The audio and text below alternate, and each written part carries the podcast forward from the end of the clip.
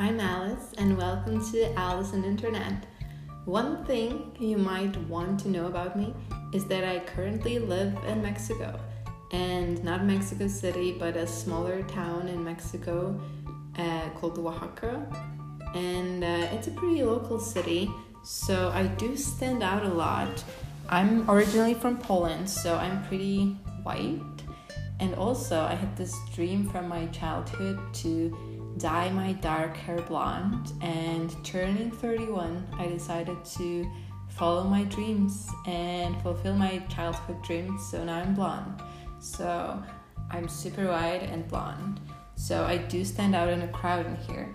And what it means is that every new person that i meet asks me the same question. And the question is what are you doing in mexico and uh, it's a question that it's honestly pretty hard to answer because, to be honest, I ask myself the same question pretty, pretty often, way more often than I would like to. You know, like I'm just sitting at home and I don't know, I don't have anything to do, and I'm like, why the fuck am I in Mexico? Like, what what happened here? And um, but obviously, when I meet somebody new and he like he or she asks me like, "Why are you in Mexico?" I obviously answer right away with full confidence. Oh, I love the culture. I love the food. I love the people here. You know, like there's so many great things about Mexico the nature, the oceans, the mountains, the climate. I love climate in Mexico City. Mm, love it. But um, the truth is, you know, like it's much deeper than that. And um, I was kind of shy. I didn't want to admit even to myself, why am I really in Mexico? But I think I figured it out. So, my dear audience, I can say today that the reason why I moved from Poland to Mexico, so the other side of the world, is basically just dick. Yes, it is dick. And it's not even a boyfriend, you know, like, because you might think, oh, that's not special. Like, there are so many girls that move around the world because they met somebody and they want to live with them. But, you know, that's not even my case. Like, I don't have a boyfriend. Uh, I literally I lived in US for a moment and uh, there I met a Mexican guy. And honestly, it was the best sex in my life. Like, the best sex. And um, later I went back to Poland and, you know, I tried dating, I was doing some stuff, but, you know, like it was just not the same. I feel like it's really ridiculous because my brain knows that, you know, like I can get, you know, great sex in different places in the world like literally every country i'm sure there are men that i could have amazing sex with but i'm sure about this with my brain. My whole body is just telling me like no alice you gotta get yourself a mexican man you know? So basically that's what i had to do. I had to come here and look for a mexican man. And um, yeah that's what i did. And let me tell you so far so good so, you know, like if anybody, any guy that I've ever met in Mexico hears this, you know, you did a good job. So, thank you. And um and yeah, and that's to be my sex joke. So, basically I was watching stand-up comedy a little bit in the past few months and I realized something that there is a theme in women's stand-up comedy basically most of the successful women in stand up only talk about sex. Maybe not only, but it's a main main part of their performance are jokes about sex. And I feel that is a pretty sexist thing because it just shows us that we're not really there yet as a culture because we still as women have to prove ourselves that we're cool that we can, you know, we have a distance, we can talk about sex and our habits and, you know, our adventures. So I think that kind of sucks. But on the other hand, I was raised a lot, you know, in very masculine energy. I had like a pretty good career. I was very focused on the goals all the time, and I feel like my love life and my sex life is very masculine energy driven. So, you know, so here's my sex joke. I don't want to do them ever again, but here it is. Hope that's going to be enough for my whole comedy career pursuit. So, remember this one. And the second question that I get asked so, so much um, about my moving to Mexico is actually is Mexico safe?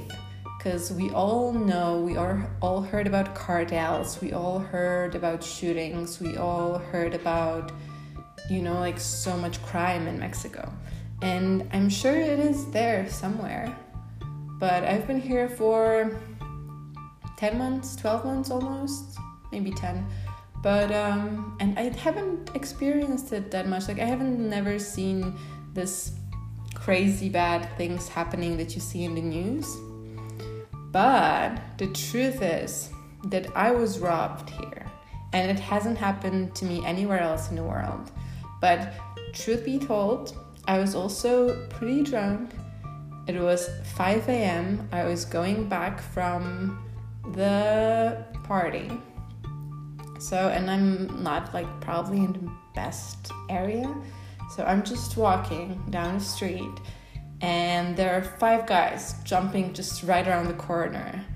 And um and if you thought that it's going to be a sex joke, then you have a very dirty mind, my friend, because it's not going to be a sex joke. I told you no more sex jokes. So, but still, I'm walking you know, home, 5 a.m., five guys run away. And one, like, run, like, they jump out of the corner. And, um, yeah, I'm kind of, ah, what's happening? And, um, no, still not a sex joke. Um, but yeah, one of them had a gun. And I was actually with a Mexican guy, and we were going back to his place.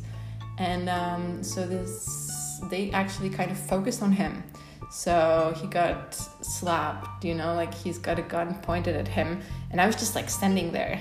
I felt like, you know, I'm the audience of this violent thing happening right in front of my eyes. But I was just like, ah, what's happening?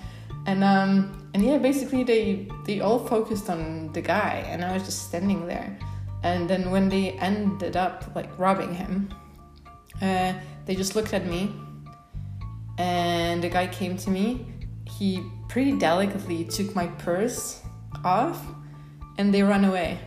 So, you know, like obviously it was shocking. It was the first time I ever saw a gun, like in a kind of environment that it could have actually been used, possibly. But, um, you know, I just felt, and uh, the guy was okay.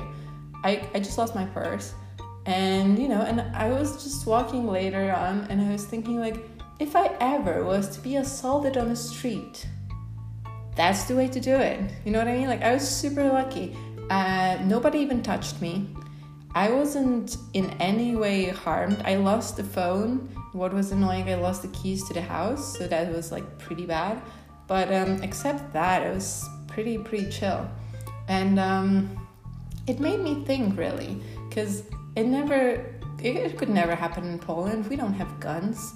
But I lived in the US for some time. Like it could have easily happened there and honestly I probably would have been dead by now. But um yeah, so what it got me thinking about is the movie Purge. You know, like I don't know if you watched if, if you've seen the movie Purge and um to be completely honest with you, I haven't seen it either. So, but I did watch a Rick and Morty episode. It was called The Purge, and they say that it's based on the Purge movie. So I'll believe them. And basically, there's this idea that there's there's a society that is very peaceful and very calm all year round. But one night a year, they have this big purge. So basically, you can kill and uh, you know kick ass or you know harm people in every possible way, but just for one night a year, and that's society's way to purge all the aggression and negative emotions that are you know, building up throughout the year, throughout the days. And uh, actually, I think it's pretty interesting because when I think of Europe, you know, like Europe is pretty safe. I have no problems. I lived in Warsaw most of my life, adult life especially. And, um, you know, I was normally going back home walking, I don't know, 3 a.m., 4 a.m., whatever. Like, I had no issues ever. And I'm kind of used to being in a safe environment. But on the other hand, then you have like all this safe and secure and no shootings because we don't have guns and stuff. So you have all this safe stuff, and then boom, a world war. You know what I mean? like, the world war didn't start in Mexico. It, like, all the bad shit happens in Europe. Like, really, really bad shit.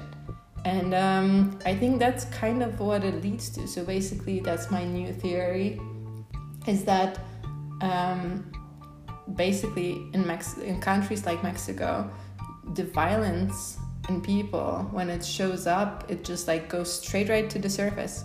So you get small doses of violence every now and then, but you know, it basically everything that builds up is just like shown to the world immediately and released.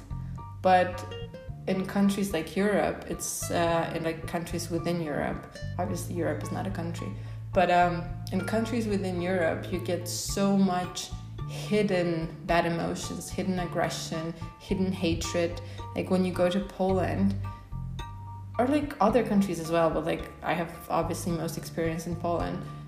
When you go to the street, people aren't super nice. You know what I mean? People aren't very honest, they aren't very open, they are pretty closed off, and you can see sadness and you know the pain and trauma in them because they all cage them in and you know obviously at some point it has to explode and in mexico people just don't cage it in it happens i'll throw it away and then I can live my life again. So that's something that I actually like here that people are pretty honest and open and they're just like if they don't like something, you'll know. You know, they will not pretend it's not happening for years and then, you know, 6 years later be like, "Oh, you motherfucker, you heard me with what you said 6 years back." So, no, no, that's not to happen here for sure. So, uh, yeah, that's uh, these are the two main questions that I get about Mexico and me being in Mexico. And yeah, let me know what you think. Uh, does it ring any bells? And um, thank you for being with me in my first episode ever of Alice and Internet.